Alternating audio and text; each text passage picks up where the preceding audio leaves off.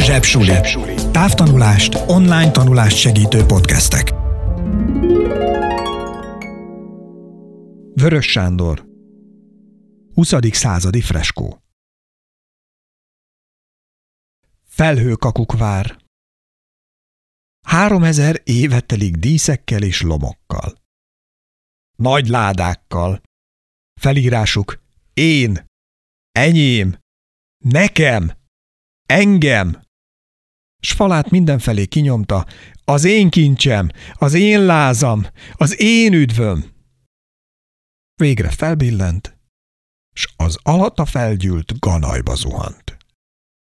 Lakói a lenti mocsokban hemzsegnek. Nem értik, mi történt velük. Nem látnak az éjszakában, jajgatva vergődnek a szeméten, vagy futkosva, egymásra tiporva cipelik törött, recsegő holmiukat, vagy építeni akarnak a törmeléket dúlva. De van, aki lát közöttük, és szurokba hempereg, és meggyújtja magát, hogy azok is lássanak. Kétségbe esett világosság. Eleven fákja. Páran rámutatnak. Mi a bolond?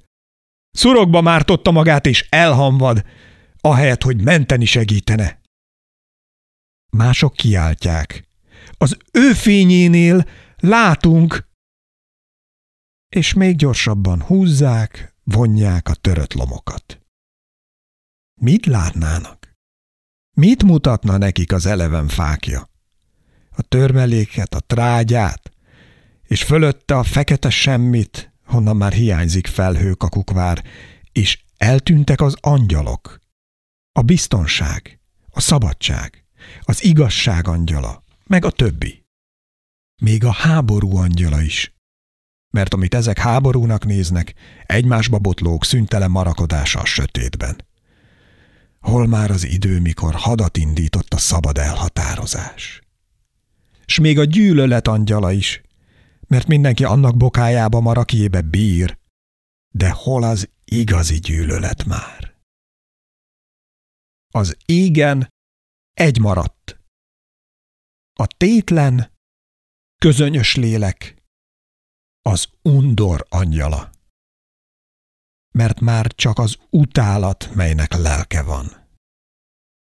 Ha látnának az eleven fákjafénynél, őt látnák az undor angyalát, amint lábával harangoz a kutyáknak, vagy fütyülve a robokra vizel. S nem hinnék, hogy angyal, hogy az alakot váltott szeretet, mely inkább mosolyog, mint haragszik. S ha közelről látnák, nem hinnék, hogy az undor angyala, mert oly szép, mint az a nő, kit álmunk legmélye hord.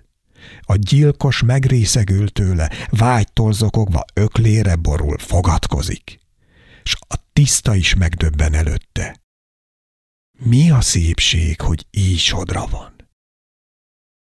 S az üvöltve lobogó fákja, s e végső édesség ugyan egy. Ha kérdik őt felel, ne fontoskodj. Ajkát bigyeztve szól. Ne fontoskodj. Harmadszor is azt mondja.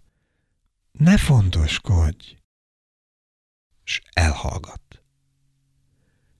Az eleven fákja körbe szalad és ordít. Hallottátok-e? Ne fontoskodjatok!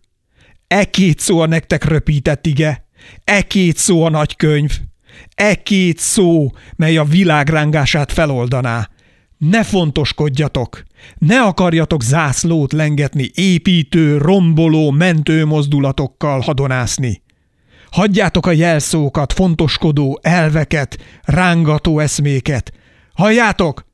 Semmi előnyt ne kívánjatok, előny értékében ne higgyetek s lemálik rólatok a százféle téboly, mely mind előnyt kínál, és olyanok lesztek, mint a szívverés, nyugalma működés, és működése nyugalom.